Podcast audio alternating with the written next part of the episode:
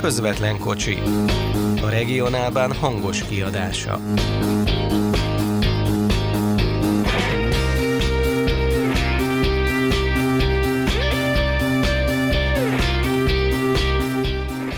Köszöntjük a hallgatókat, ez itt a közvetlen kocsi vakációbérlet munkacímet viselő adása, vagy lehet, hogy ez lesz a végleges cím is. Minden esetre lesz szó nyári menetrendről, bistrókocsiról, szuperbérletről és még sok minden másról is. Köszönti a hallgatókat a szerkesztő Halász Péter, és itt van velünk ezúttal a Dorján Péter felvételről, őt majd később hallgathatják, viszont itt van élőben a beszélgetésben Svájcból, most már nem Szamedánból, hanem Ismét Landpart Poiber Dénes. Itt van velünk Rákos Csabáról. Mellár Marcel. És Zuglóból. Szondi Szabolcs. Most már akkor Adorján úr papírmaséja helyett most már tényleg csak a igen. felvételről megy a hangja is, tehát Pont hogy akartam mondani, már igen. elraktuk a sarokba. Igen, ahogy klasszikus... Ez a papír, papírmasé podcast verziója, amikor felvételről vágjuk be. Hogy, hogy klasszikust idézek, Adorján úr lassan már elemről megy, de Hát most ide nem tenném a point, amit akartam. Na mindegy, góliát nem csak került.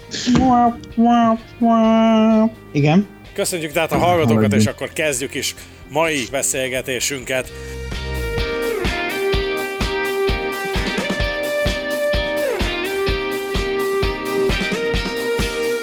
Mielőtt belekezdenénk a beszélgetésbe, először jöjjön egy programajánlat, hiszen amikor ezt az adást hallgatják hallgatóink, legalábbis amikor ezt bemutatjuk, még előttünk áll a múzeumok éjszakája is.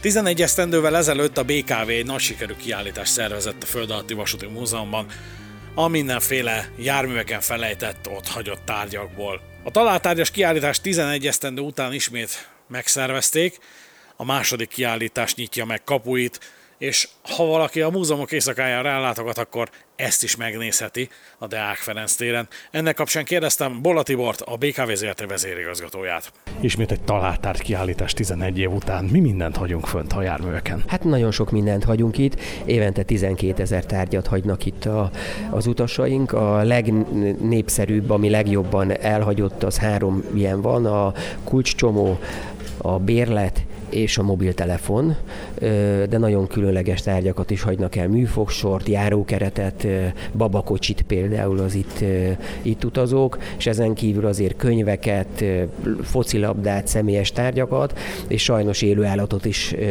ritkán, de itt hagynak a autóbuszainkon, vagy villamosainkon, vagy bármilyen más járaton. Itt látunk egy macska hordozót is, vajon ebben macska is volt, vagy csak a hordozót találták meg? Milyenkor az eljárás, ha élőállatot találnak? Hát ha élőállatot találunk, akkor nyilvánvalóan azt nem mi őrizzük három hónapig, azt a menhelyre elszállítjuk, és ha valaki jelentkezik érte, akkor a menhelyen veheti át ezeket az élőállatokat.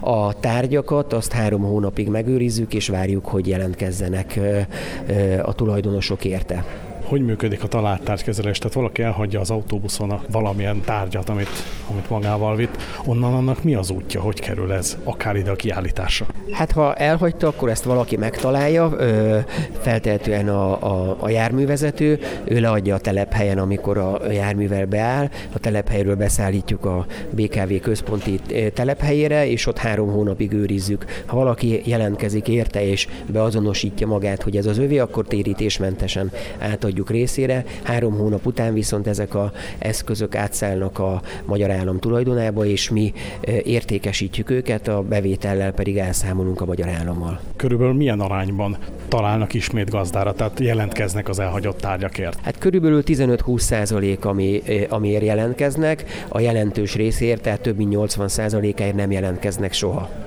mi volt az eddigi talán legextrémebb, amit találtak itt a járműveken? Ugye a legextrémeget mindenkinek más, amit kiemel, de itt óriási kardokat is találtunk, de mint említettem, járókeretet, vagy babakocsit, vagy műfogsort is találtunk, de személyes tárgyak is voltak természetesen itt. Ugye Budapesten nem csak a BKV szolgáltat, hanem ugye az Arriva busz, illetve a Volánbusz is.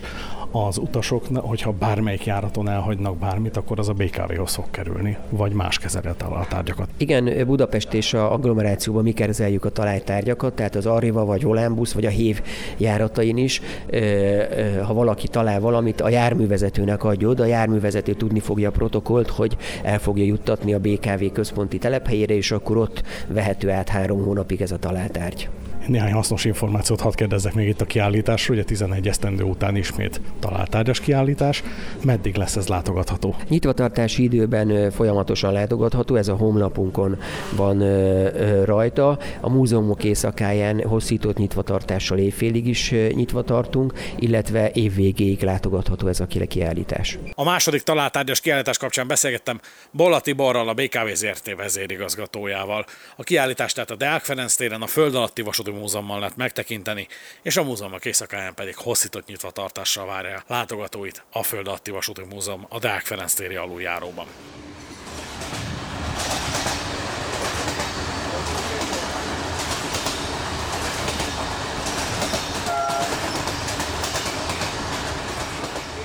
Jó, egy hónappal ezelőtt tartották a 60 retro hétvégét, és most nem erről beszélgetünk. Viszont ehhez kapcsolódóan készült a most következő beszélgetés, ugyanis a 60 retro hétvégére a szerkesztőségünk a Mávstart új üdvöskéjével, a Mávstart új zászlós hajójával, az 1 plusz osztályú fülkeget is tartalmazó ARMZ sorozatú kocsival utazott. Úgyhogy most nézzük, illetve hallgassuk meg, hogy mi hogy láttuk ezt a járművet, mik a tapasztalataink ezzel. Akkor nyissuk meg a Retro hétvégét a Mávstart legújabb járművével, amelyik ARMZ-ben ülünk. 409-es számú ARMZ, amiben hát a koncepció jó, hasznos, egyetlen problémánk van, hogy itt-ott erősen az igénytelenséget mutatja. Tehát a furat mellé rakott popszegecs, a furat mellé félig rézsutosan betekert csavar, hát szóval jó értem én, hogy kellett egy első plusz osztály, de, de valahogy nem jön a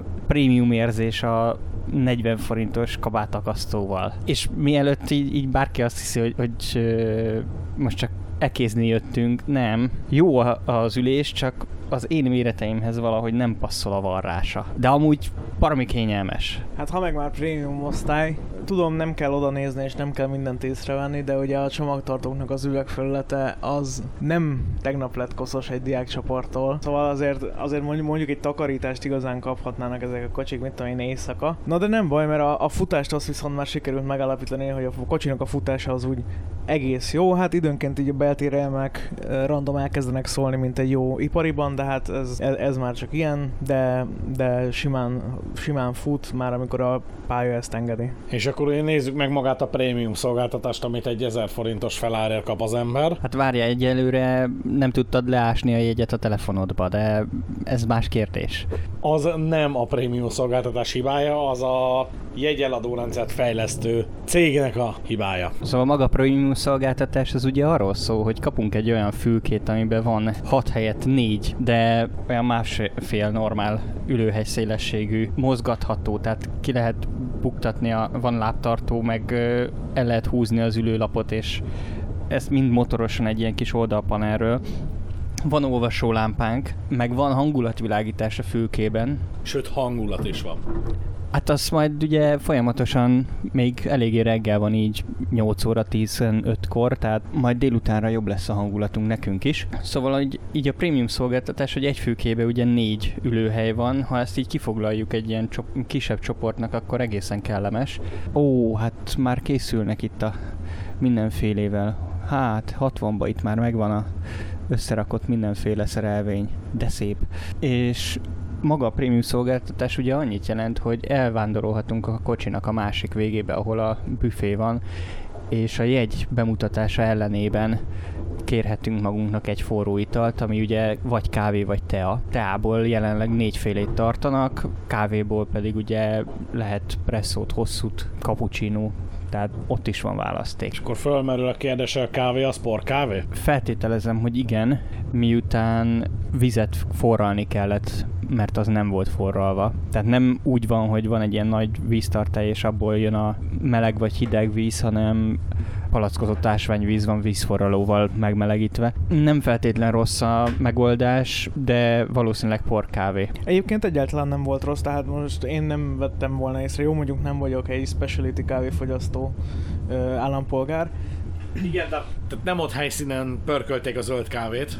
Nem, én csak azt akartam így hozzátenni, hogy, a, hogy eleve, hogyha jól értem ebben a bistró szakaszban, mert ugye említetted, hogy nem volt egy nagy kávéfőzőgép, de hogy igazából semmi nem tud túl nagy lenni, hiszen maga a bistró szakasz az ugye elég rövid a kocsiban, tekintve, hogy ugye van egy ö, egy plusz osztály, egy első osztály, és még a bistró szakasz ennek a, kö, e, e a két osztály között. Igen, tehát ugye van három darab ilyen premium fülke, az ugye 3x4 12 ülőhely. Van a kocsi másik végén a büfé, ami két fülkényi hozban terül el, tehát két ablakhoz, úgyhogy az ott megint ugye mínusz két fülke, és akkor középen benne van a 30 valahány ülőhely, ami fix, és sima első osztály, de az termes rész tehát 2 plusz 1-es felosztás, van asztal, most éppen ugye itt van a fülkék mögött egy babakocsi letámasztva, hát úgy már eléggé szűkös átmenni a büféig. Tehát, hogy a, ebből az oldalfolyosóból a középfolyosóra ott úgy nehéz átmenni már. Valamelyes meglepő, bár annyira nem ugye elnéz az első osztály terítettségét, és olyan, amikor ugye elkértük a szolgáltatásban benne foglaltatott uh, italokat, akkor azért volt kereskedelmi vendég is a bistróban, tehát a bistró szolgáltatásra van igény van, ugye ezen a vonaton most van egy plusz első osztály, amit a Mavrail Tours adott a Mavstartnak, vagy kértek, vagy szóval mindegy, itt van a vonatba. Onnét is jöttek át a büfébe, de másodosztályról is érkezett igény, illetve rendelés. Egyelőre ugye a napszaknak megfelelően ez a kávé és tea vonal megy, hát lehet, hogy kicsit későbbi időszakban. Ugye ez egy olyan vonat, ami papíron fél kettőre ér vissza Budapestre a nyugatiba. Lehet, hogy napközben azért bővebb szolgáltatási igények merülnek föl, tehát szendvicsek, illetve sósmagyaró és társai az, az fogyni fog szerintem. Igen, tehát azért az látszik, hogy erre a fedélzeti cateringre mindenképpen volt és van igény a távolsági vonatokon, még Magyarországon is, hogy úgyhogy ez egy jó dobás a Mávstartól. A járműről igazából összességében azt lehet elmondani, hogy az alapötlet az jó volt, a kivitelezés uh hát az már egy, egy közepes iparos munka az üzemeltetést meg igazából meglátjuk, hogy most nem csak a csomagtartó üveglapjának az állapota jelzi azt, hogy valószínűleg ezt utoljára szolnokon a fővizsga előtt törölték le. Tehát igazából, hogyha tudna, tudnánk üzemeltetni ezt a járművet, akkor, akkor nem lenne annyira rossz. Így igazából azért megkérdőjelezhető, hogy ezt az egyébként 1000 forintos szolgáltatási felárat ezt, ezt így, így, megérje, nem tudom szerintetek. Az egy pluszért járó ezres az ez egy érdekes kérdés biztos van, akinek megérheti, mondjuk ne laptoppal akarjon dolgozni útközben, mert jó, hogy van itt oldalanként egy darab hagyományos konnektor, meg kettő darab USB, de a széknek a saját asztalkája, hát az egy az, hogy nehezen lehet rájönni, hogy hogy kell kimozdítani a megfelelő helyre, és akkor, ahogy ez hallható, így beakad, de maga a, a felülete nem elég arra, hogy egy laptopot lerakjunk. Az, az kicsi, az kicsi. Még a 15, hát talán 13 colos tabletet le lehet rakni, és ugye hát megfelelő méret az, az lehet, hogy itt kiadta volna, mert, mert van hely, tehát a, a magába az ülésvászba elfért volna szerintem egy nagyobb asztalka is. Illetve ugye pont ez az asztalka az érdekes, hogy a két ülés közötti kis panelen ott egy darab pohártartó van, ami hát ö, szerintem egy erősebb fékezésnél nem nagyon fogja megtartani a poharat, és abból van ugye összesen kettő a négy ülésre. Meg kettő van az ablakban is, de azok is ugyanilyen ö, Hops. Kinyílt az ajtó önmagától. Igen, egy erősebb fékezés az ilyet tud okozni.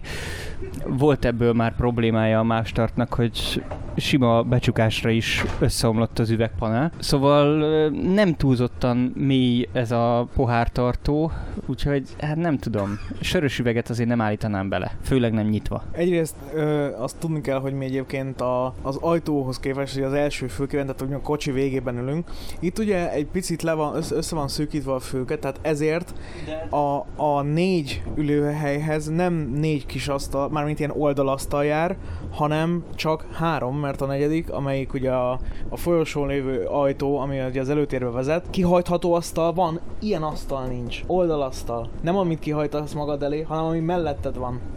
Mellettem van, itt is van, de ott nincs. Tehát, hogy, tehát, hogy nem siker, ezt nem sikerült így megoldani, tehát oldalasztalból, ami az ülések mellett van, abból csak három, hármat sikerült ide varázsolni, viszont legalább ezen az asztalon tudjuk vezérelni egyrészt a fülkének a világítását, másrészt Hát annak a, mondanám, hogy a hőmérsékletét, de igazából nyilván itt a befúvott levegőnek a mennyiségét és hőmérsékletét tudjuk szabályozni. Hát csak így mennyi? Egy órája utazunk itt a kocsiban, és én azt kezdem érezni, hogy nem temperál a rendszer, tehát egyre melegebb van, és szerintem fogy a levegő is. Tehát, hogy az előbb így megtapicskoltam a rácsozatot az ablak alatt, de az se volt olyan, hogy, hogy ott úgy jönne a levegő. Hát igen, ugye egy jó kis Baudzaniben vagy egy poznani heringesben most jön el az a pillanat, hogy akkor lehúzzuk az ablakot, mert akkor szellőztetünk. E- erre itt nincsen lehetőség tekintve, hogy mindjárt itt felhúzom a függönyt, ugye, tehát hogy gyakorlatilag itt ö, erre nincsen lehetőség, pont azért, mert hát mégiscsak egy IC pluszban vagyunk. Úgyhogy, ö, úgyhogy itt be kell érnünk ezzel a mennyiségű szállított levegővel, amit most, ami most így ennyi. De nézzük pozitívan, tehát legalább még az üvegtábla nem omlott össze. Ja, hogy mindig csak ezek a, ne, ez, ezek a negatív energiák, mindig ezek a negatív energiák. Megint ezek a negatív hullámok. Hát nincs benne semmi hit. Legyen hitet, pajtás. Hogy meg fogjuk kapni az olvasóktól, hogy már megint a regionálban, már megint közvetlen kocsiba hogy beszél a más tartnak a járműveiről. Méltassuk, méltassuk, tehát hogy a, méltassuk az IC plusz, tehát hogy azért, azért legalább ezek az ülések, amelyeket a, a Borket gyártott, azért összességében nem rosszak. Egyrészt a szerkesztőség OIG tagját ö, is el tudja mozgatni, akár, akár ugye a lábtámaszról van szó, akár az állítható ülőlapról. Tehát azt tudjuk mondani, hogy, hogy átlagos utasok közül kettőt egyszerre meg tud mozdítani az ülőlap, tehát van benne craft, szó se róla, és, és egyébként teljesen jól működik. Ö, és a lábtámasz is egészen teljesen kellemes pozícióba. Persze nem azt mondom, hogy mondjuk egy BMZ kocsinak a fekvő funkciójára kell gondolni, vagy, vagy ilyesmi, de, de kényelmesre beállítható.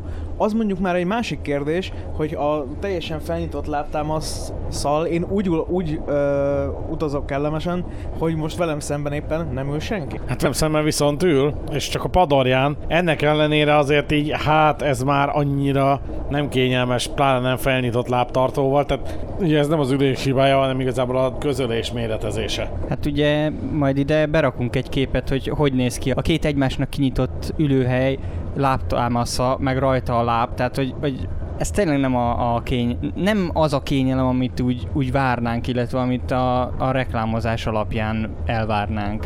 Igen, itt ugye elindult egy kérdés percekkel ezelőtt meg, hogy ilyen, hogy van ez, hogy van, hogy van ez az egy plusz osztály. Én azt mondanám, hogy ha ez sima első osztálynak lenne eladva, annak egyébként egy egészen kultúrált, ö, kultúrált kis dolog. Azért ezt prémiumnak eladni, na, kicsit azért túlzásnak érzem. Jó, hát a kuka az olyan, hogy nem szabad nagyon lendületesen kinyitni, mert esetleg kieshet a helyéről benne lévő tartalommal együtt. Ezt már mondjuk olyik járműgyártók 2005-ben is tudták, ugye a flörtök kapcsán nem akarok neveket mondani. Igen, ez meglepő volt amúgy, amikor így először kinyitottuk, hogy konkrétan kiborult az egész. Akkor még üres volt. Tehát azóta tudjuk, hogy finoman két kézzel kell kinyitni, és akkor úgy nincsen vele baj. Igen, egyébként ugye itt a, a, az ülések kapcsán azt fontos tenni, hogy ezek ugye motorosan állítható eszközök. Hát azért mondjuk az igaz, hogy lassan egy éve vannak forgalomban ezek a járművek, nagyon lassan. Még bírják, hát kérdés, hogy meddig, és milyen lesz hozzá ugye a karbantartás a jövőben. A másik ugyanez egyébként a karbantartás és járműüzemeltetés kérdése, hogy a mellékhelyiség az, az ebben a kocsiban éppen valamilyen oknál fogva nem zárható, és hát a mellékhelységek kiszerelés és hagy némi kívánni valót maga után, mert a szomszédos járművön például WC papír az elfelejtődött, vagy már elfogyott a keleti óta, vagy nem is volt. Mondjuk a keleti árulnak olyan fosós giroszokat, meg kínaiakat, hogy lehet, hogy elfogyott az utazók közönségnek. Nem tudom most hol vagyunk.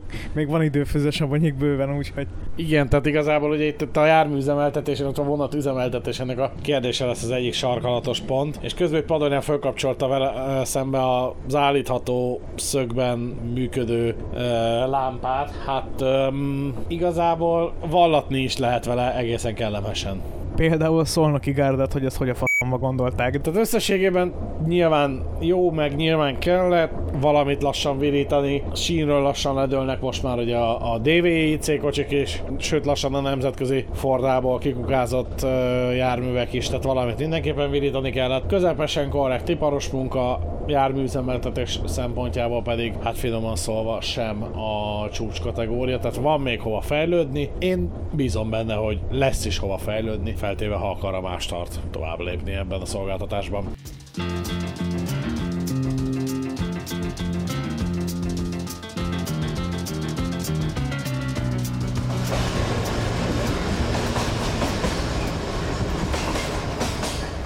És ha már felvetettétek ugye a vakációberletet, hát most ugye nemrégiben robbant a bomba, hogy Németországtól ismét átveszünk valamit.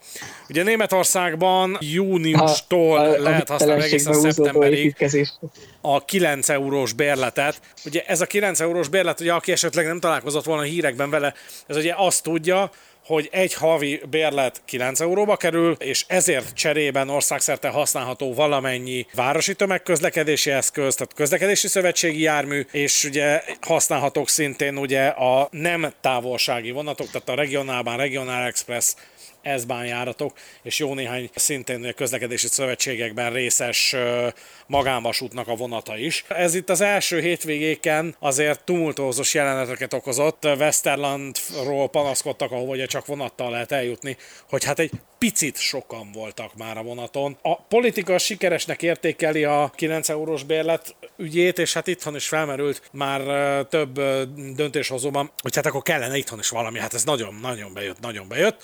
És hát most helyzet az, hogy fölmerült annak a lehetőség, hogy 3500 forintért országos bérletet vezetnének be Magyarországon. Még mielőtt a magyarországi helyzetbe belemennénk, annyit mindenképp hozzá szeretnék tenni, hogy ugye mondtad, hogy a politika ezt pozitívként értékeli. Egyébként én is, mármint amíg amikor csak a németországiról volt szó, már azt is, mert azt azért szerintem nagyon fontos kiemelni, hogy ezen az abszolút látszik, hogy teljesen mindegy, hogy mennyibe kerül a benzin, vagy mennyi a bármi, mert aki az autójából ült volna át, az nem azért ül át, mert a benzin most egy kicsit drágább, hanem azért ül át, mert a vasút iszonyatosan olcsó lett. Tehát ez egyszerűen szinte ingyen van. Az a 9 euró senkinek nem fáj, és mégis rengeteg ember döntött úgy, hogy jó, akkor ha szinte ingyen van, akkor megyek vonattal. Tehát én ezt egy nagyon nagy pozitívumnak látom, hogy ugye mennyi ideig mondogattuk azt, hogy hát de ú- hogy ülteted át az autóból, meg nem tudom, hát itt a válasz, úgy ülteted át, ha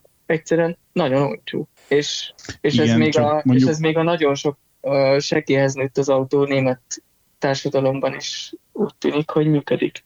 Tehát én ezt, ezt azért mindenképpen pozitívumnak értékelem, és akkor most beszélhetünk arról, hogy ez amúgy miért nem működik a jelenlegi helyzetben. jó, meg pozitívum, meg, meg stb. Viszont visszakanyarodva, hogy a megemlített regionálban az nem mi vagyunk, még mielőtt itt összejönnek a kontáok, hogy ebből a 9 euróból mi is részesedünk. Nem, ez egy A vonat meg ott podcastunk, kín a a németeknél. továbbra is ingyen hallgatható. Így van, így van, még mielőtt itt valaki ebbe belelát bármit. Nem, az nem az. Na, tovább a másik fele, hogy oké, okay, tök jó, hogy átültetted, csak nem feltétlenül volt mögötte Hogyne? egy átgondolt, átgondolt dolog, vagy ha volt is, akkor lehet, hogy akik ezt kitalálták, nem gondolták azt, hogy ez ilyen sikeres lesz, hogy nem volt meg a kapacitás hozzá, és ugye ebből lettek ezek a jelenetek, amiket azért elég sok oldalon lehetett látni, hogy, hogy hát a lengyel kollégák szavaival élve a kurva katasztróf az ide megfelelő jelző. Igen, és egyébként ugye ez, ez felvetette több szolgáltató is, vasúttársaság és, és egyebek, hogy azért a kapacitásaik is végesek, tehát ugye ők, főleg a magánszolgáltatók ugye, amikor pályáztak egy-egy ilyen közszolgáltatási tenderen, eleve nem ilyen kapacitás pályáztak, tehát nem erre terveztek.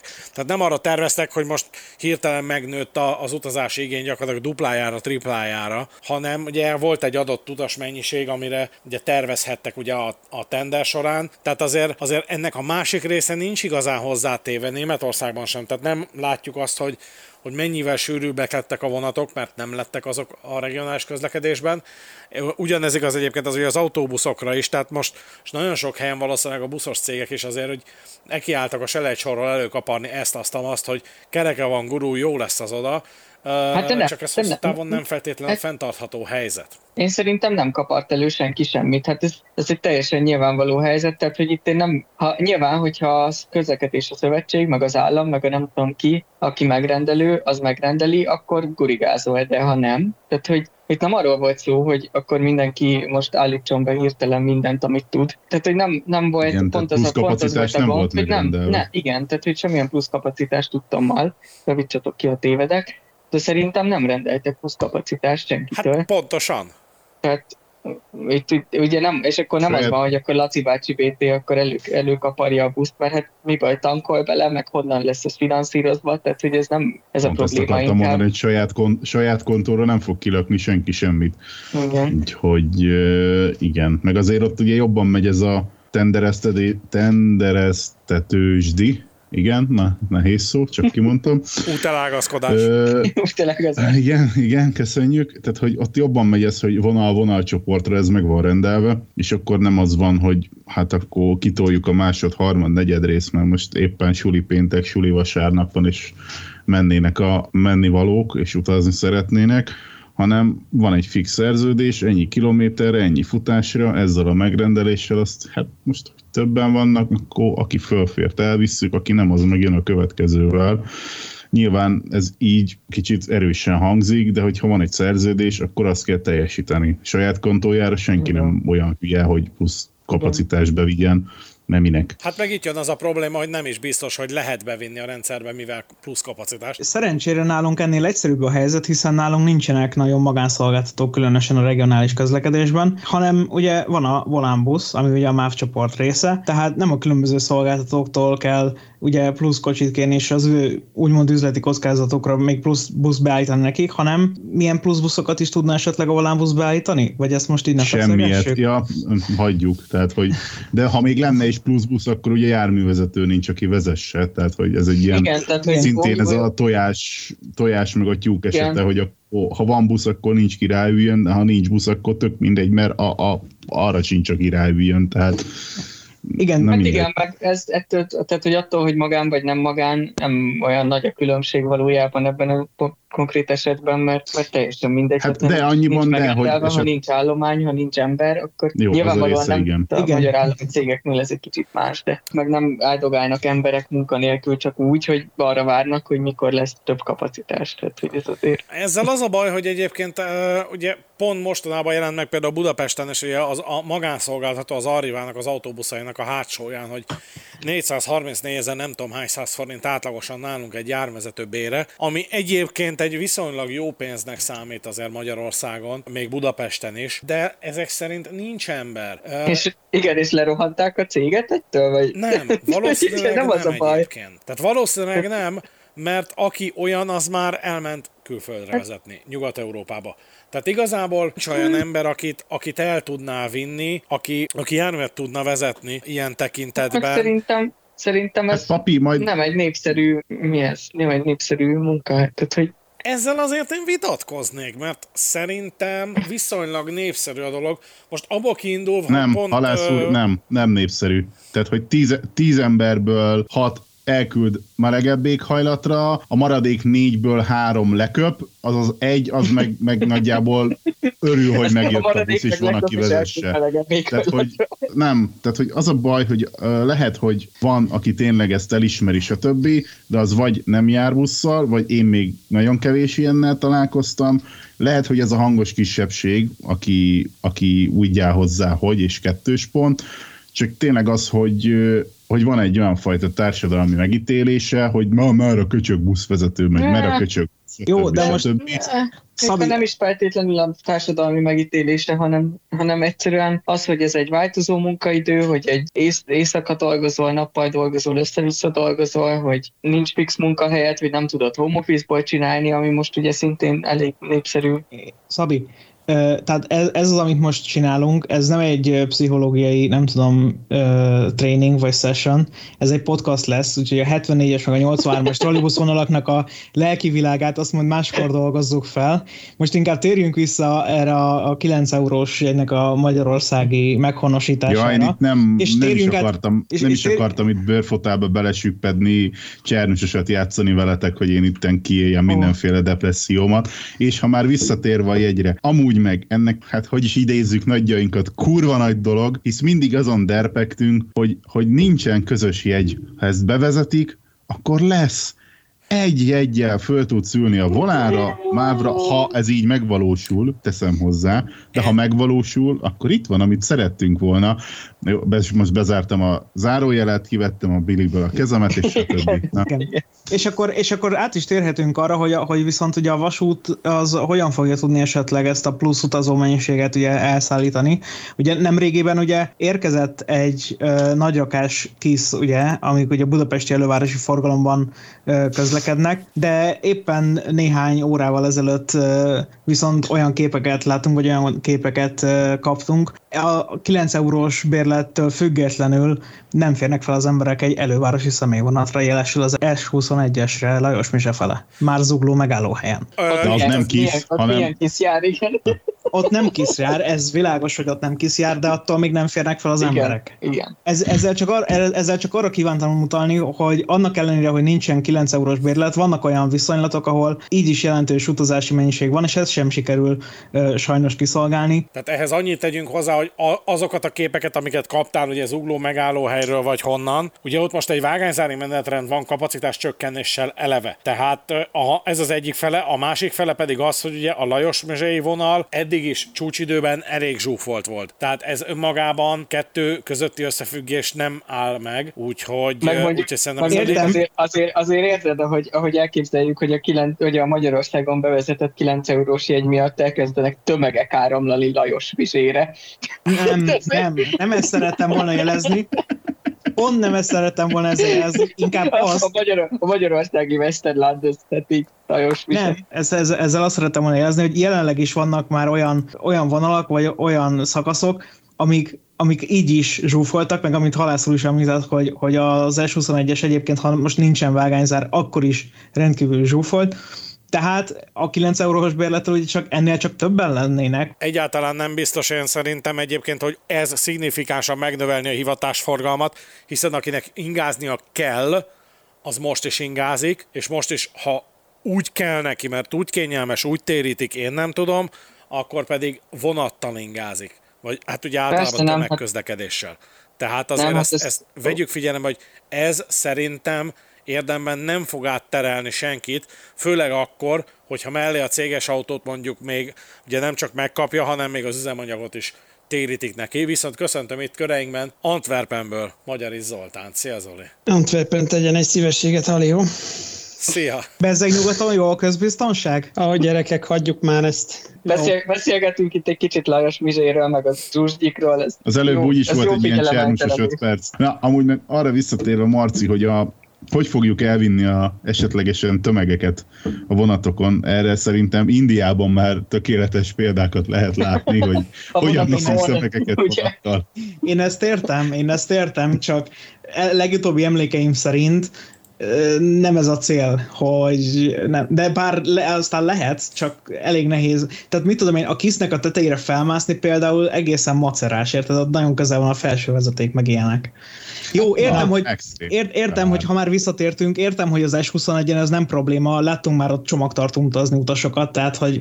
Ugye az egyik kérdés az, hogy ugye ez a magyarországi Neuneuro ticket, ez ugye az információk alapján, amik nyilván a felvétel időpontjában nem megerősített információk, nem hivatalos információk, tehát egyre csak feltételezések. 3500 forintba fog kerülni elvileg, tehát jóval olcsóbb lesz még a budapesti bérletnél is. A kérdés az az, hogy egyrészt milyen szolgáltatás lesz mögé téve, tehát akár mondjuk pótjegyköteles vonatok esetében mi lesz a helyzet. Nyilván az Intercity részre, hogy a Balatonnál ugye ott ott ugye most is kell majd helyegyet venni ehhez, de ugye igazából kifizeti a révészt, tehát nem látjuk azt, hogy, hogy azok a a pénzek, amik mondjuk egy 11 néhány ezer forintos dolgozói bérletből befolynak egy közlekedési szolgáltatóhoz, nyilván ugye törvényi kötelezettségének minden munkáltató eleget tesz, és a 86%-et legalább ennek ugye téríti.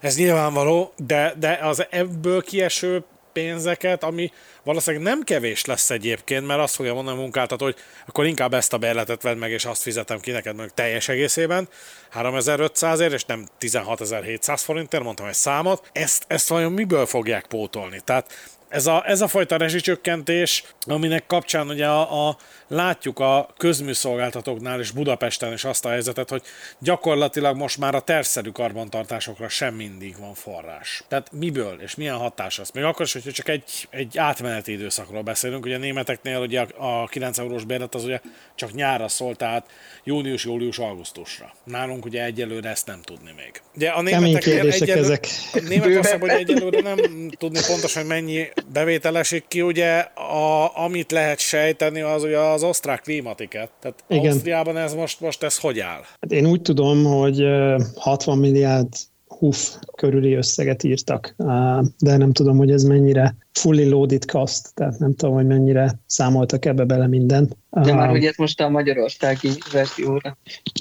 Most én az ausztriait mondom. Mondanám, hogy a magyar gazdaságnak úgyis tök mindegy, hogy mennyire tuszkoljuk le a víz, vízbe, hát már szerintem a mocsárba tuszkolják a vízoszlop alatt, tehát hogy, hogy az a hiány, az már szerintem tök mindegy lenne. Na, az, a, az a baj, Szabi, hogy nem tök mindegy, mert ugye pont ez az az összeg, vagy ez is az a forrás, amiből ugye egyrészt ugye járművek fő, tehát a meglévő eszközparkot lehet működtetni, tehát ezt valahonnan vissza kell termelni. Tehát itt ez gyakorlatilag ezt... azt fogja eredményezni, hogy autóbuszot Nyilván... nem fog tudni üzemeltetni, a volán, vasúti járműveket nem fog tudni üzemeltetni a, a vasúttársaság, tehát igazából, igazából merre tovább? Nyilván ez egy ilyen úgynevezett poén akart lenni, persze, hogy minden számít, tehát pont a, amit te is elmondtál, az üzemeltetési költségek, ami, amiből, kurva, hogy már bocsánat, tehát hogy amiből elég eléggé nagy káosz lehet, hogy amit említettem is, hogy jó, jó, üdvözöljük, legyen, csináljuk, mert miért ne, mert próbáljuk meg átültetni az embereket az esetlegesen az autóból, ha sikerül,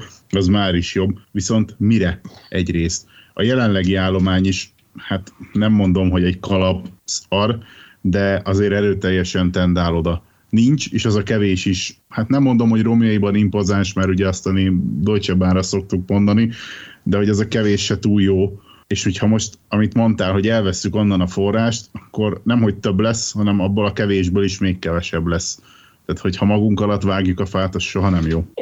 Én ezt egy, egyébként egy sokkal még messzebbről is indítanám, mert nem tartom valószínűnek, hogy nagyon sok költségvetési köze van egymáshoz a 3500 forintos jegybevezetésének és a kocsik fenntartásának, vagy beszéljünk buszokról, vagy mindegy. Én egyszerűen ezt onnan tartom egyébként egy kicsit furcsának, hogy, hogy azért azt most mindenki baromira érzi szerintem. Jó, most jó megmondom Svájcból a nagy igazat, de szerintem azért ezt Magyarországon most, vagy mindenkitől így hallom, hogy nagyon lehet érezni, hogy, hogy infláció van, hogy minden egyre drágább, hogy mindenki tudja, hogy a 480 forintos benszint azt veszteségből tartják fenn, és erre belengetni egy olyan intézkedést, vagy ilyen rezsicsök csökkentésszerű dolgot, ami nyilvánvalóan nagyon sokba kerül, azt szerintem kicsit furcsa így politikailag. Tehát, hogy nem, nem látom, hogy, hogy ez, ha még csak ötlet szintjén felmerült is, ami mondjuk azért, hogyha már a nyilvánosság is hallja, hogy ötlet szintjén felmerült, akkor valószínűleg nincs messze a megvalósítástól, akkor nem tudom, hogy ez hogy, hogy ültetődik át a valóságban, így politikailag. Nem, abszolút jogos a felvetés, tehát hogy van-e, van-e most erre akarat meg szükség. Én, én is gondolkodtam ezen, mielőtt még ellopták a bőröndömet, pont akkor még Bréda előtt nézegettem a jegyzeteket, és, és akkor még optimista voltam, és arra jutottam, hogy, hogy ez egy prioritási kérdés, vagy priorizálási kérdés, hogy ilyen szép magyar szóval éljek. Tehát, hogyha demagóg leszek, akkor ugye a 480 forintos benzint kell védeni, vagy ezt a, csatorn, ezt a pénzt inkább csatornázzuk át a közösségi közlekedés fejlesztésébe. Tehát, hogyha mondjuk azt mondjuk, hogy az osztrák klimatiket 60 milliárd hufba került, nem tűnik egy nagy drámának rendszer szinten, és 100 milliárd forintot mondanak a rezsi védelmi alapra, akkor, akkor miért ne tegyük át ezt a 100 milliárdot inkább egy, egy ilyen bérletbe csak ugye akkor jön a következő kérdés, akinek jó, és akkor oda fogunk eljutni, hogy megint azok profitálnak, akik egyébként is hozzájutnak valamilyen mobilitási. Ez, az abszolút, ez a, ha, ha megbeszéltük azt, hogy miből, hogy mi bű, akkor, akkor arról feltétlenül kell még beszélni, hogy kinek kinek jó. Igen, igen, tehát, hogy... igen, igen, és, igen, és ez, ez összefügg, mert ugye a, a mi bű, tehát igen. hogy az adófizetők, tehát hogyha mondjuk a rezsitédelmi alapot a 480-as benzin helyett erre csatornázod, 800 forint lesz ugye a, a benzin, viszont olcsó lesz a tömegközlekedés, és akkor jön majd az a kérdés, hogy akkor ebből végül is ki fog profitálni a 800 forintos benzin helyett olcsó tömegközlekedés, kinek lesz jó. De, de igen, tehát szerintem ez egy prioritási de, de szerintem ez egy, ez egy érdekes megfejtés amúgy, mert hogyha ugye átcsatornázod az egészet a tömegközlekedésbe, akkor pont az fog jól járni, ahol amúgy is jó a közlekedés, és az fog nagyon rosszul járni, vagy hát nem rosszul járni, nem fog rosszul járni, csak nem fog vele semmit profitálni, ahol napi két vonat van, meg napi két busz, mind a kettő egymásra egy időben és párhuzamosan, és pont a, az olcsó benzin az meg ugye ott számít, ahol nincs jó tömegközlekedés, és nem tudsz máshova, máshogy sehova eljutni.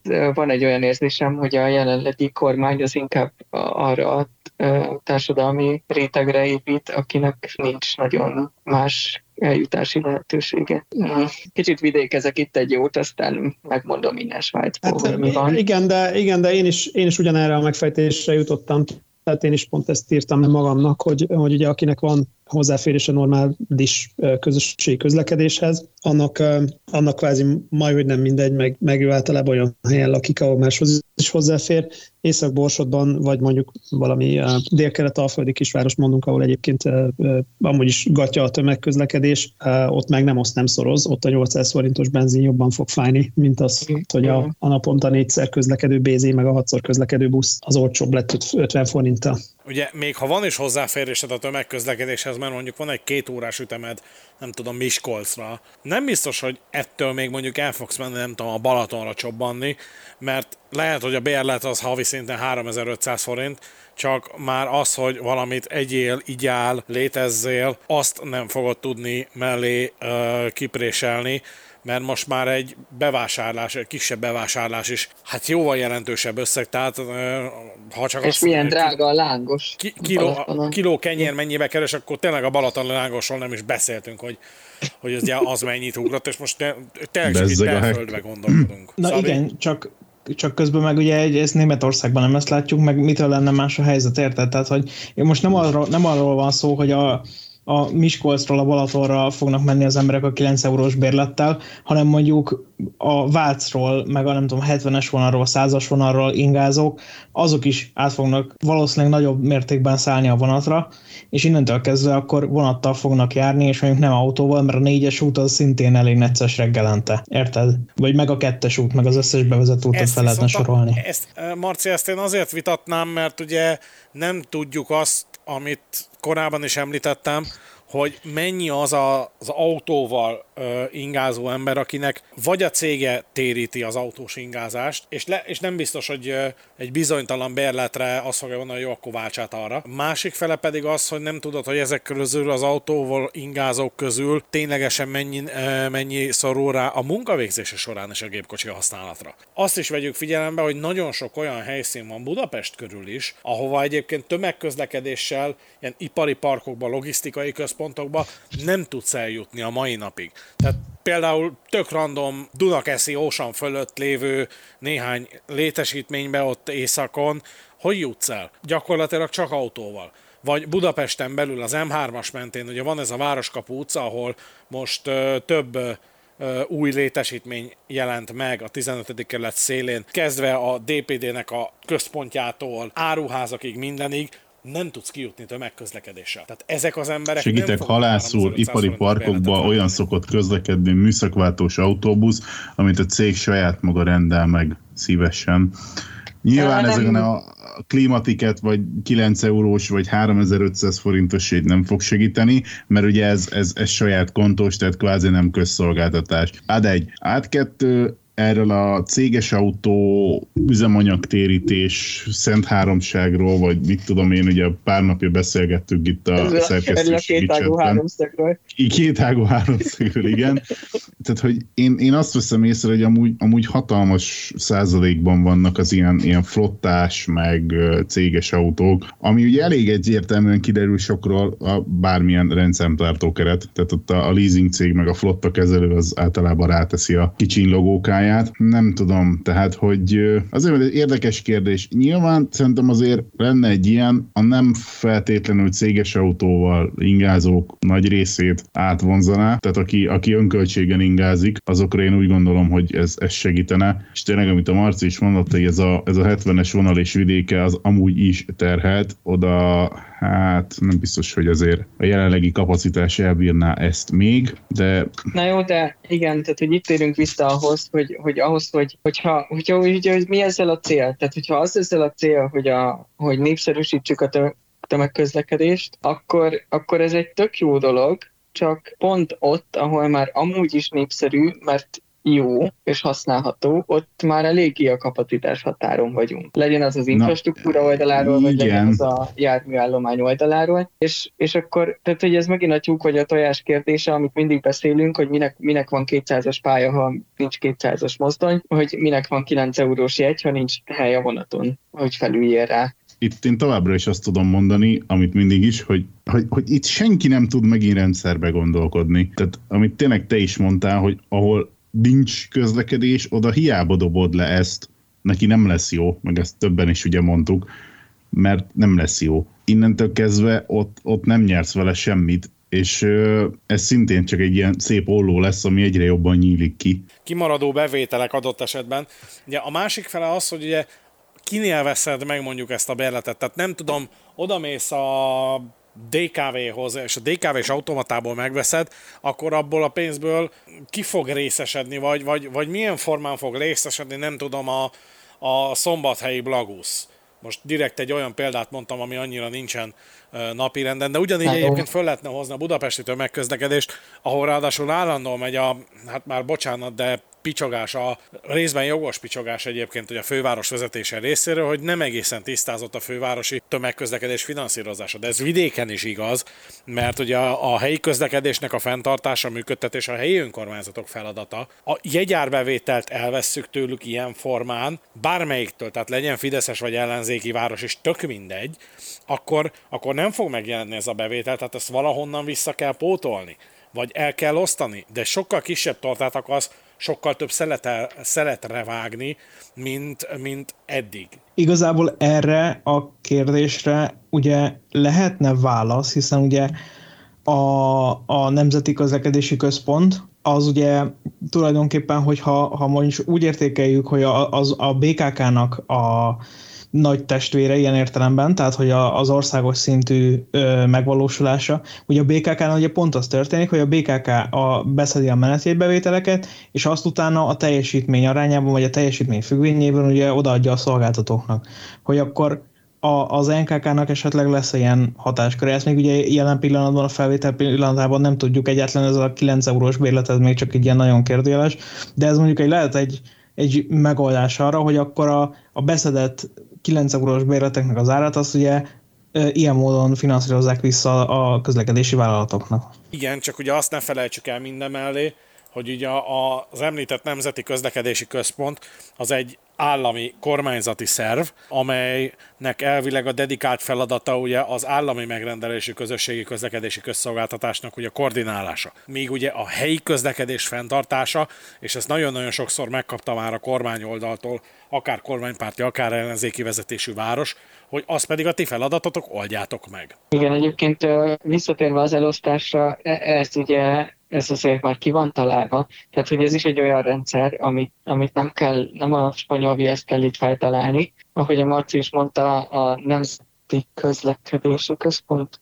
ugye? Igen. Annak pontosan ez lenne az egyik feladata. Én itt most többször belefutottam egyébként Svájcban, ugye, ahol nagyon, tehát itt gyakorlatilag nagyon kevesen használnak point-to-point A-tól B-be jegyet mert szinte mindenkinek, aki a vonaton van, annak nagyon nagy részt valamilyen típusú bérlete van, legyen ez akár csak napi egy, de ott sincs rajta ugye, hogy honnan, hova és kivel utazol. És erre találták ki azt, hogy nagyon gyakran, ez tényleg nem tudom, tehát havonta egyszer legalább előfordul, hogy a kaller, amikor jön a vonaton, és, és elkéri a jegyet, és mutatom a bérletet, akkor megkérdezi, hogy és honnan, hova megyek. És akkor ő azt szépen a mobileszközén beírja, hogy honnan, hova megyek, és ebből már ugye ki tudják számolni, hogy kinek mennyi jut. Nyilván a jegyeladásokból is, de a bérletesek ugye a probléma, amiről, amely témakörről most beszélünk, mert ott ugye nem tudod, hogy honnan, hova ment, és, és erre, erre van ez a megoldás ami nyilván nem tökéletes, de hát ez nyilván egy felmérés szint, tehát hogy ebből tudják aztán extrapolálni, hogy mik a nagyjából valódi arányok. Tehát az olyan, mint egy kutatás, ott is ezer emberből lehet eldönteni, hogy az ország. Hát Magyarországon ugye ezzel próbálkoztak annak idén az úgynevezett regisztrációs helyre, nem tudom, ki emlékszik még.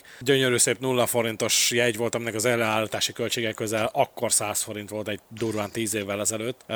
És ugye nagyon szép statisztika lett ebből, csak a MÁV például nem tudta kinyelni a saját rendszeréből ezt a statisztikát. Tehát igazán nem is akarta, tegyük hozzá. Tehát a, a, egy biztos egyébként ugye ennek a 9 eurós Magyarországi bérletnek, vagy országbérlet, 3500 forintos bérlet, én nem tudom, hogy nevezzük. Hát szóval ez ennek még nagyon-nagyon sok részletszabályát kellene tisztázni, és, és hát hogyha adhatunk a, a politikai döntéshozóknak egy tanácsot, akkor szerintem ezt lehet, hogy még egy kicsit érlelni kellene, és alaposan átgondolni.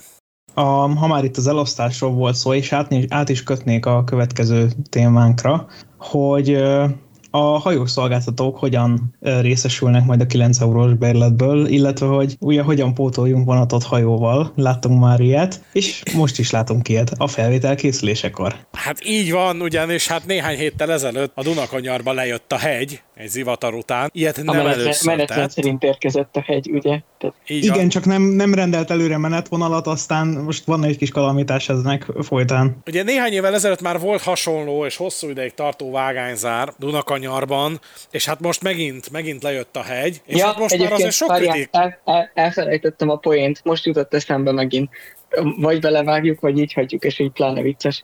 Ugye a nyugatiban van az a szituáció, amikor bemondja a vonatra, hogy Vác, Vácik nem áll meg, Váctól minden állomáson is megállóhelyen. Dömösi átkelés kivételével ugye a hegy az pótolta a dömösi átkelés megállón való megállást, és lejött és megállt a megállóban. Bocsánat. Ide, ide jött a Ciri.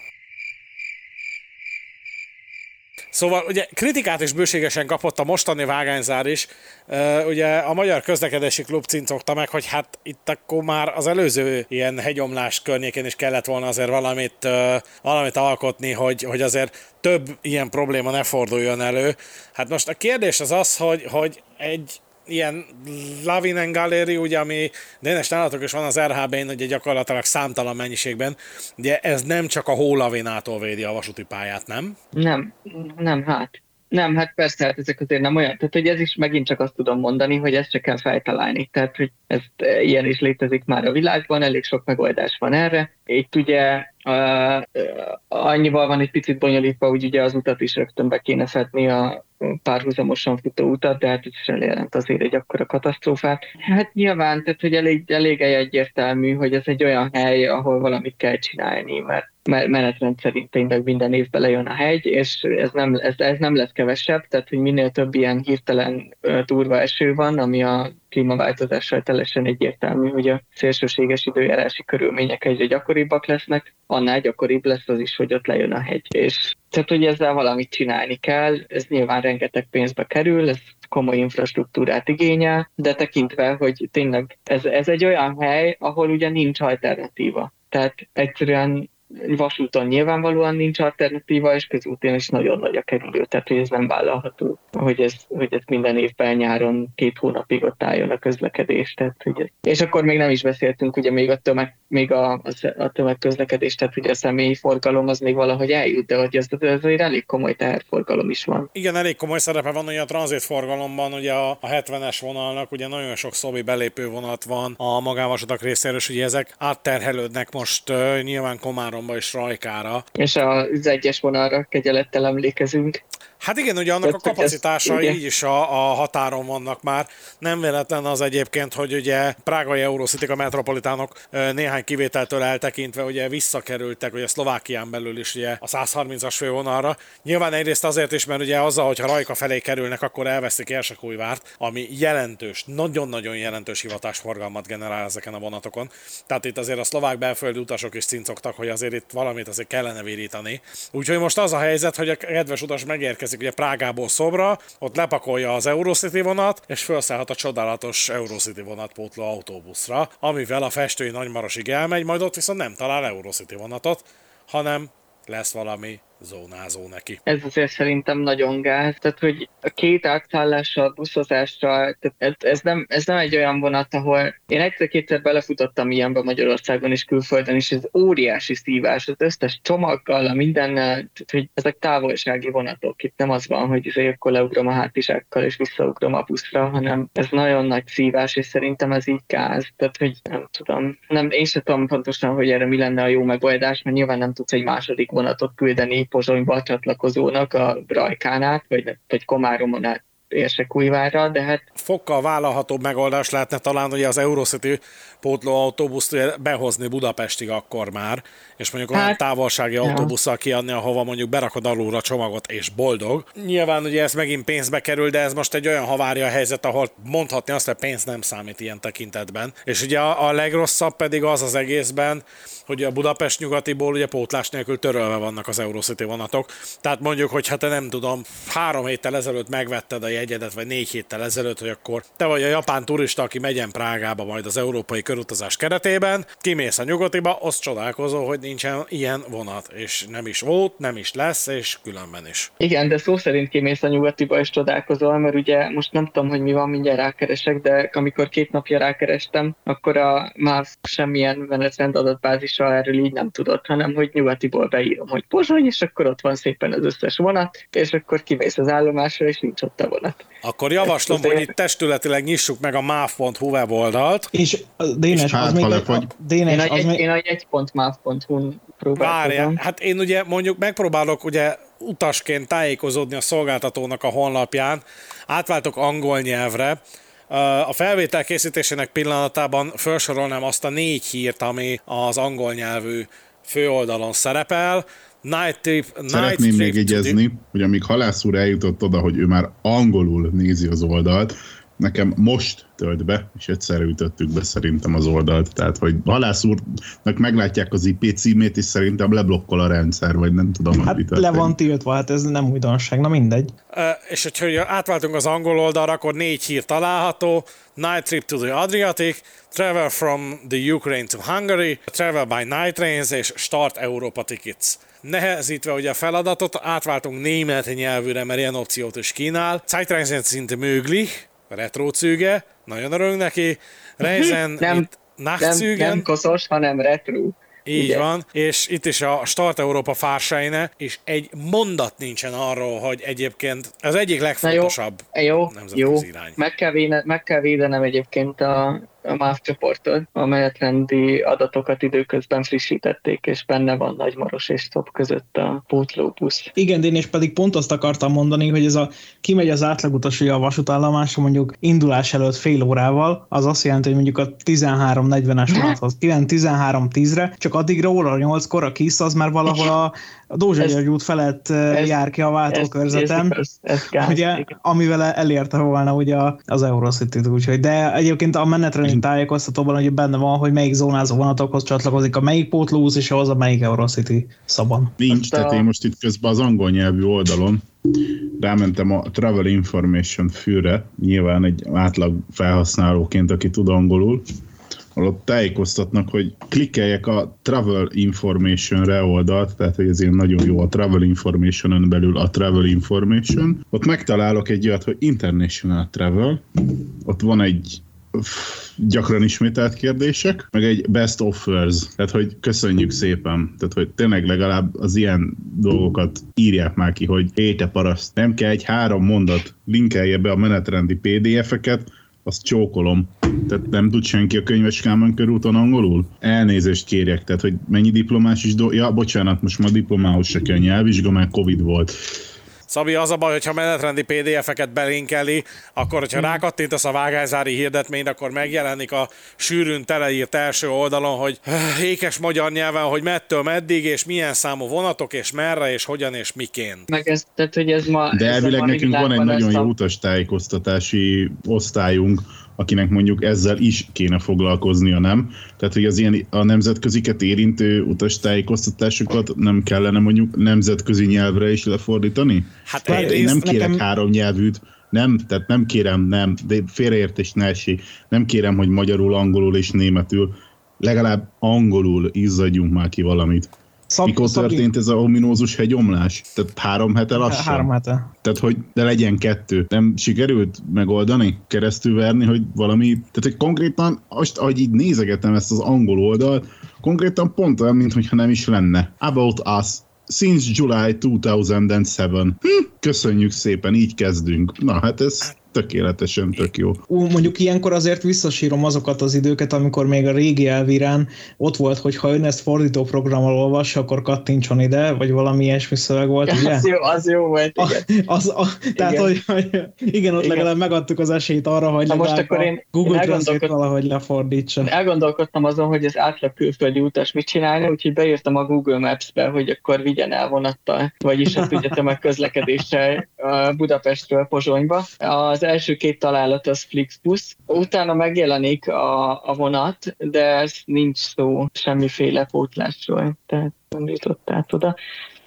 Viszont ami még eszembe jutott egyébként, az ugye itt a fontos kérdés igazából a, a, a jelenlegi esetben, hogy ha tényleg előfordul az a szituáció mondjuk, hogy, hogy valaki már megvette a jegyet, mondjuk ne adj Isten a MÁV appban, de azért külföldiként. Na mindegy, hogyha esetleg a MÁV appban vetted meg, hogy ott történik-e olyan, hogyha valami az utazással kapcsolatban változik, akkor ez külde értesítést, vagy van-e ilyen? Hol élsz Dénes Svájcban? Ja, tényleg.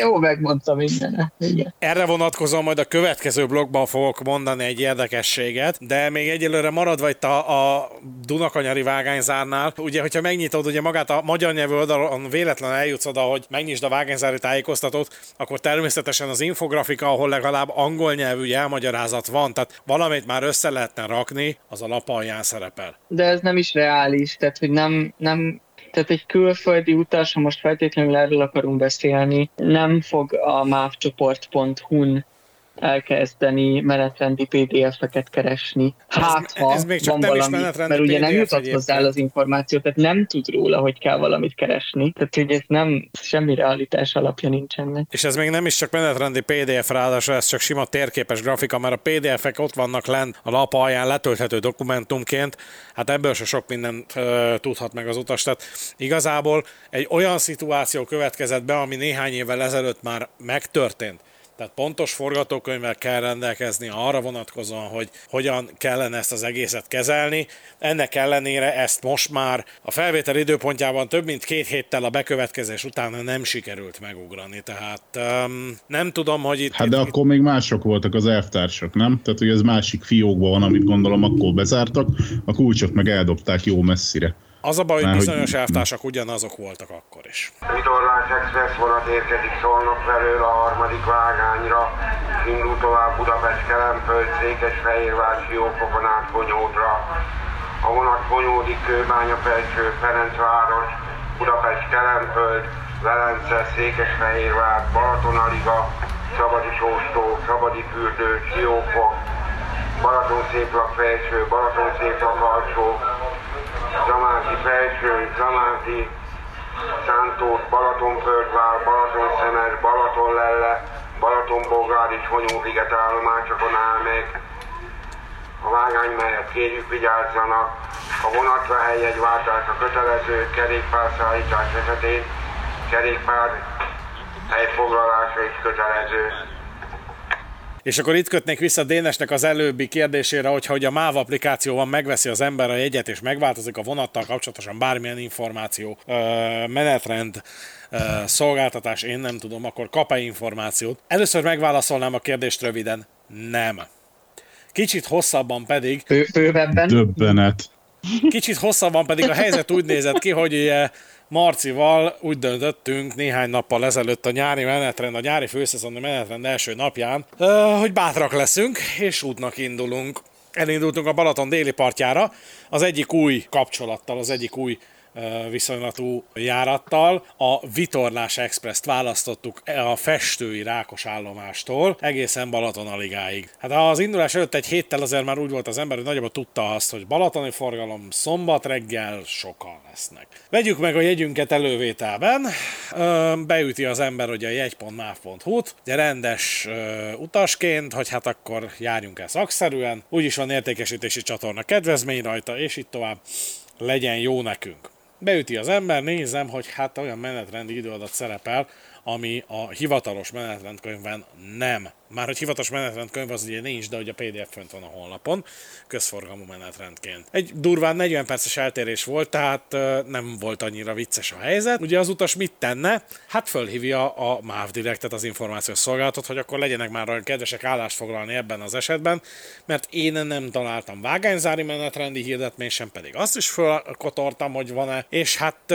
megkaptam néhány perc várakozás után a hölgy től, hogy hát, hát a jegy.máv.hu hivatalos menetrend. Mm, hát itt volt az, hogy én ezt inkább ráhagyom akkor, mert nem az a hivatalos menetrend, de mindegy, néhány kört itt ismerősökön keresztül futottunk, és végül is kiderült, hogy valóban nem jó az időadat, korrigálni fogják. Szó szót követett, mindenki megkapta hivatalos, meg nem hivatalos levelét is. Az időadat valóban korrigálásra került, valóban ugye a PDF-es menetrenden szereplő időpontban jött ugye a vonat, ugye ez átvezetésre került a jegy.máfon adatbázisában is. Na, ahogy Dénes, te nem kaptál róla értesítést, úgy én a vonatra szóló jegybirtokosaként sem kaptam ilyen értesítést, hogy szia, megváltozott a menetrend, figyeljél rá. Úgyhogy ez volt a hosszabb válaszom. Sokat vársz, komolyan mondom, tehát hogy eh, halász úr. Az a baj, hogy hiszem, ezt el, még, tehát, hogy és még utána igényei is vannak, és még utána utazni is akar. És ha már utazni is hát akart, ugye és még utas panaszt is ír, hogyha valami nem tetszik neki. Hát ez tényleg tipikus utas. Hihetetlen. Rettenetes. És ha, és, ha már az, és ha már az utas ugye utazni is akart, akkor utazni is fog, nyilván. És akkor itt kérdezném meg Marcit, hogy ugye a Balaton partjára érvényes ugye, turisztikai ajánlat volt ugye a Balaton 24 és 72 típusú jegy, ugye 24, illetve 72 óráig érvényes. Én ugye előre látó voltam, én amúgy is kerülöm az ilyen mindenféle papírjegyeket, ha lehet, és megveszem ugye az applikációból, Marci viszont 19-re lapot akart húzni, mégpedig az automatából kihúzni kifele ezt a lapot, rákos állomásom. Csókolom, én csak egy Balaton 24-et szerettem volna venni. Tehát ez az eleve, eleve kezdjük azzal, ez az egész fura, tehát hogy valóban egy Balaton 24-et kívántam venni, ami hát a Rákos vasútállomáson található jegyautomatából nem volt olyan egyszerű. Ti hol keresnétek az automatán belül? Van egy ilyen, hogy menetjegyek, utazási információk, térségi jegyek és vasúti bérletek. Ti hol keresnétek, Dénes? Um, nem tudom, talán a bérleteknél. Nem, én, én nem ismerem a magyar automatát, az a baj. Ah, az igaz. Szabolcs? Hát én ismerem a sztorit, de amúgy logikusan a bérleteknél. Tehát, hogy, ah. vagy tehát bérlet típusú egy lényegében, tehát bérlet. Ah. Ez az automata azzal is volt súlyosbítva, hogy miután az előttem jegyet, vásárló leendő utas elhagyta az automatát, nagyjából egy percig a kérjük várjon felirat, így, hát így tekert így a kijelzőn, és azt hittük, hogy ez csak két jegyváltása között van. Kiderült, hogy nem erről van szó, hanem minden olyan alkalommal, amikor visszalépünk a főmenübe, akkor egy egy-másfél perc várakozás következik, úgyhogy gondolhatjátok, hogy nem annyira nem volt könnyű navigálni az automatán sem. Na de az automatára majd térjünk vissza később. Ugyanis egy ponton, ott ugye mások is szerettek volna jegyet venni, tehát hogy két főmenőbe való visszalépés között átadtuk a lehetőséget másoknak, hogy akik tényleg szeretnének valami jegyet venni, azok is tudjanak, hiszen a pénztár az ezen a hétvégén zárva volt rákos állomásom. Ekkor halász úrnak támadt egy ötlete, ismét a MÁV Directhez fordultunk, hogy csókolom, hol van a Balaton 24? Amire azt a választ kaptuk, és most mindenki, nem tudom, üljön le, vagy fogjon meg valamit, kapaszkodjunk. Nem a térségi jegyek között kell keresni, legalábbis a Budapesten található automaták esetében, hanem úgy kell megváltani, hogy először kiválaszt, ki kell választani két a Balaton 24 érvényességi területén lévő állomást. A Balaton a Siófok viszonylatot választottuk, tekintve, hogy ugye mind a kettő legutóbbi emlékeink szerint a Balaton partján van, illetve hát az első célállomásunk egyébként is Balaton volt, legyen akkor ez. Utána kiválasztjuk, hogy ugye milyen kedvezményre vagyunk jogosultak, hányas a lábunk, stb. És a folyamatnak a legvégén közvetlenül a fizetés előtt ajánlja fel, hogy milyen jegyeket szeretnénk venni. Ugye van ez a, az állomástól állomásig ez a klasszikus vonatjegy, vagy a Balaton 24, vagy a Balaton 72. Ekkor még úgy gondoltam, hogy ó, hát akkor jó, most már akkor ilyen kicsit körbenfon módon, de azért sikerült megvenni a Balaton 24 napi jegyet. Az automatával is sikerült megvenni, ám de a Balaton partvara érve találkoztunk egy újabb jelenséggel, ami nagyon érdekes volt, ugyanis a jegyvizsgálók mindegyike megkérdezte, hogy ez most így mi, ugyanis nem ugyanaz nem ugyanazt mutatta az ő leolvasó eszközük, mint ami a kezemben volt. Látták ugyan, hogy Balaton 24, de látták, hogy ez egy Balatonaliga és Siófok között vagy közé váltott jegy, amit egy térségi bérlet, gyakorlatilag egy napi egy esetében azért értelmezzünk egy kicsit. Tehát amikor már így a, a Balatonnak egészen a nyugati, hogy úgy mondjam, a nyugati oldalára, tehát így fonyódon túl e, utaztunk, akkor azért ott voltak érdek, érdekesen néző egy vizsgálók, akik nem értették, vagy hát így nézték az eszközt, hogy ők látják, hogy ez egy Balaton 24 napi jegy, csak akkor miért Balaton Haliga és Siófokot ír ki az eszköz? Jó, tudom, én váltottam a jegyet, és csak már csak a nevem miatt is lehet, hogy izé, kalamitás keletkezett a rendszerben. Ez minden esetre érdekes volt. Igen, és ugye ehhez tegyük hozzá azt, hogy ráadásul egy páros vonatnak az adatai jöttek föl, valamikor reggelről, és ez mondjuk délután egy páratlan vonat esetében mm, Hát némi homlokráncolást váltott ki a jegyvizsgálóból, de szerencsére barátságosan leredeztük, hogy hát csodálatosan működik ez a rendszer. Jegyváltási kérdéseken túl, ugye az első napja volt ugye a balatoni nyári menetrendnek, főszezoni menetrendnek, és hát ezt ugye a vonatkozó írásokban is már ugye megénekeltük. Kicsit ugye tartottam ettől, illetve pontosan azért is indultunk el pont aznap, hogy hát megnézzük, hogy összedől a ravatal, és hogyha igen, akkor kicsit vagy nagyon. Hát ehhez képest igazából amíg lent voltunk, két vonat volt az, amelyik, amelyik nagyon-nagyon sokat késett. Már ez a nagyon sok, ezt úgy kell érteni, nem 3-400 perc, hanem mondjuk fél óra környéki késésről beszélünk. Valóban összesen kettő vonatot láttunk, az egyik az pont a miénk volt, tehát azért a kalandfaktor az már nálunk szabadbattyámon elkezdődött, amikor először bejelentették, hogy forgalmi okok miatt álltunk meg. Aztán, hogy biztosító berendezés hiba miatt előrelhetőleg ilyen 15-20 percet fogunk várakozni. Amit meg is találtunk, az még egy előző napon, tehát egy pénteki napon történt kiscséri pusztán egy biztosító berendezés hiba, amit aznap állítottak helyre, emiatt volt egy késés. Ezen kívül még egy vonat volt, egy Balaton Intercity, az már a déli pályaudvarról is ilyen 30-35 perc késéssel indult el, és végül 38 perccel ért a Balaton partjára, de ezen kívül valóban 10 perc fölötti késést igazából nem is nagyon látunk a, a déli parton. Az északi parton nyilván ott volt azt hiszem valami baleset, a, amiatt voltak ennél valami nagyobb késések, de a déli part igen. az rendben muzsikált. Igen, tehát valami probléma volt az északi parton, de most kifejezetten a déli partot vizsgáltuk ráadásul, tehát ott viszont egyébként tök jól működött a menetrend. És akkor nézzük meg az idei menetrendnek néhány érdekességét, ugye a podcast hallgatók nem biztos, hogy olvasták a cikket, illetve fordítva, azért ez a kommentekből kiderül, hogy a két tábor az nem feltétlenül azonos. Ugye itt a, a, az adásmenetben én csak annyit írtam be, hogy sok a kis, kevés a szilike. Tehát igazából régi vontatójárműves vonattal, hogyha valaki szeretne a déli parton utazni, hát akkor erősen keresnie kell.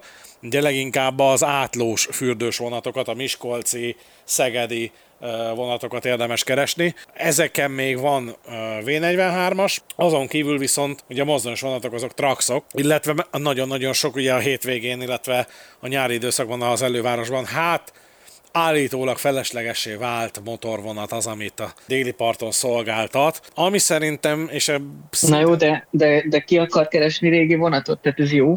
Nem tudom. Jó, a, jó a Balatonon 35 fokban a halbi nyithatatlan ablaka mögött ülni? Én szerintem ennél a kis jobb. Tehát... Várjál, itt a mozdonyról volt szó. Várjál, Dénes, A mozdonyról volt szó, nem, a, ja, ja, ja. nem az hozzááltal pontatot. Tehát a, a nyithatatlan ablakos halbi, az nyithatatlan ablakos halbi, de itt most arról van szó, hogy, hogy, hogy, hogy, hogy Trax húzza. Tehát az Trax húzza, és nem a szilika, ami 25 fok fölött egyedi működéssel bír, vagy hát szóval, hogy mondjam. Amúgy is minden ablak nyitható. Egyszer, de nyitható. minden második ablak, igen. Igen, és itt ugye a motorvonatokra visszatérve, ugye a nagyon nagy változás az, hogy déli parti, vagy mindegy szó, hogy hogy áll éppen a nyíl. Ugye itt ez két-három flirtből álló szerelvényre váltott az idei évben. Ez nem feltétlenül előrelépés, mert tavaly ugye pont ezeket a vonatokat uh, hirdették úgy, egyrészt ugye ezek azok, amik ugye úgymond bokorugrósak, tehát szinte mindenhova el lehet jutni velük a déli parton. Másrészt ezekben is nagy kapacitású kerékpárszállító kocsi volt. Hát most a hármas flirt szerelvény tudja azt, amit nagyjából egy nagy pakli tudott, és akkor még mindig a nagy pakli az, amelyik vezetésre áll, ugye fej, kerékpárférőhely számban. Tehát itt azért visszalépésről beszélünk ilyen tekintetben. Olyan tekintetben viszont nem, hogy azért az utasok itt valóban kaptak klímát, meg azért egy kicsit dinamikusabban gyorsuló járművet, úgyhogy ez, ez viszont előrelépést jelent. És, Szerintem itt azért a klíma az nagyon fontos, tehát hogy én nekem abszolút az utóbbi évekből, ahányszor a Balatonon voltam vonattal, mindig az az emlékem, hogy írdatlan, iszonyatos meleg van. Tehát, hogy, és akkor ugye a hajbinál ráadásul az a rettenetes probléma, hogyha meg kinyitod az ablakot, akkor meg nem, akkor megsüketülsz, mire két megállóval odébb érsz, tehát hogy ez nagyon durva azért szerintem így 2022-ben. Ennél szerintem a flirt akármilyen, tudjuk, hogy milyen hátrányai vannak, és ez egy elővárosi motorvonat, ez sajnos még mindig a jobbik verzió. Tehát, vagy a, sajnos, a, nem sajnos. Ha már itt a kerékpárszállítást feszegettük, azt én egy hatalmas előrelépésnek érzem, hogy uh, egy és egynek egyrészt infrastruktúrális okai vannak. Ugye most már gyakorlatilag a déli parton mindenhol, ahol legalábbis ahol ugye a déli parti megáll, ugye magas peronok vannak. Kerékpárral végtelenül könnyebb beszállni ezekbe a vonatokba, mint a nagy paklira, akár segítséggel is, de felcigolni a bringákat. Helikon Interrégió vonat érkezik Győr elől a második vágányra, és indul tovább Kaposvárra. A vonat Kaposvárig Mária szőlőtelep, Pusztaberény, Tatárvár és Kaposfüred kivételével minden állomáson és megállóhelyen megáll. Kérjük a vágány mellett vigyázzanak. A vonatra kerékpárszállítás esetén kerékpárhelyjegyváltása kötelező. Tájékoztatjuk utasainkat, hogy Mária hullámtelep, Balatonfenyves alsó, Alsó Béla telep, Béla telep, Öreglak, Somogyvár, Pamuk, Somogyjár, Várda és Kapos Tüskevár megállóhelyen. A vonatok csak abban az esetben állnak meg, ha van le- vagy felszálló utas. Ezért kérjük, hogy leszállási szándékát időben jelezze a leszállás jelző készüléken. Elszállás előtt pedig kérjük, hogy úgy helyezkedjen el, hogy az érkező vonat mozdonyvezetője időben láthassa utazási szándékát. Másik pedig, ami egyébként szintén fontos és érdekes dolog, az pedig az, hogy ugye visszatértek a déli partra az étkezőkocsik. Legalábbis ugye a Balaton intercity be, ugye a Nagykanizsai tóparti céken ilyen nincs. Szóval van egy másik nagyon fontos változás is, ami szintén itt a nyári menetrendel debütált, a feltételes megállóhelyek amiből viszont fővonalon Magyarországon még nem láttunk. Ugye ezek azok a megállóhelyek, elsősorban ugye a Fonyód és Balaton Szentgyörgy közötti kisebb forgalmú balatoni megállók, amiket részben ugye a déli parti sebesek, részben pedig ugye a, a Győr és Pécs között közlekedő Helikon interrégiók szolgálnak, ugye ezek Desiro motorvonatok. Nem hülyeség, sőt, nagyon is előremutató példa, és emiatt talán egy picit megbízhatóbbá is válik a menetrend, hiszen nem kell mindig mindegyik megállóba megállni. Viszont nem csak ezen a részen, hanem Székesfehérvár mellett Székesfehérvár repülőtéren is feltételes megállási rendet vezettek be, úgyhogy ilyen esetben ugye a vonaton utazva mindenképpen figyelni kell arra, hogy a leszállási szándékunkat idejében jelezzük, illetve hát peronon is úgy kell elhelyezkedni, hogy azért, azért az érkező vonat mozdonyvezetője észrevegye az utast.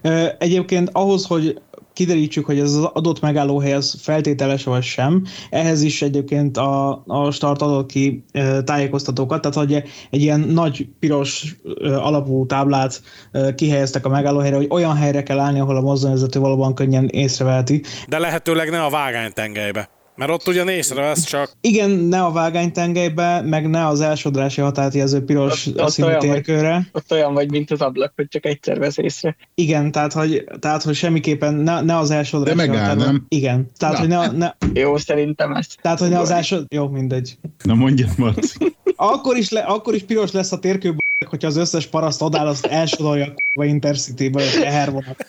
Na, Egyébként ez egy reális dolog, mert ugye pont a fonyót felől érkező interrégiót vártuk Béla telep megállóhelyen, amikor így hát belopakodott azért hátulról egy Intercity áthaladva 80 százzal, tehát azért észnél kell lenni mindenképpen. És látott titeket a mozdonyvezető? Igen, észrevett. Más kérdés, hogy ugye azért az emberben ott van még ugye az utasításnak a, az ismerete, és azért egy nem csak állt az ember, hanem én mondjuk adtam egy lassan jelzést, és így viszont gyakorlatilag célirányosan tudott megállni a mozdonyvezető ott, ahol az utas tartózkodott.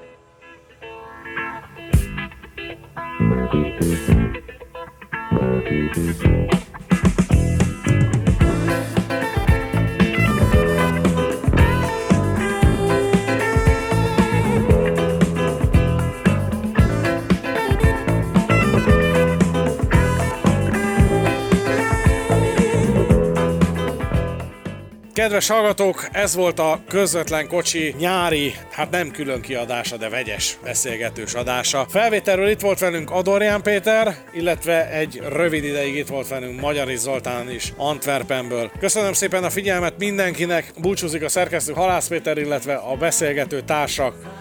Berti Dénes. Vártam, vártam, hogy mondod-e, hogy ABC sorrendben, és röhögünk-e rajta, de akkor viszlát. Mellár Marcel. És Szundi Szabolcs. Köszönjük szépen a figyelmet mindenkinek. Kérdéseket, észrevételeket várjuk a regionálban Facebook oldalán. A feliratkozás szabaddá tesz. És az ABC-t is szívesen várjuk. Köszönjük szépen a figyelmet mindenkinek, viszont hallásra, sziasztok! Sziasztok, hello, hello. Sziasztok!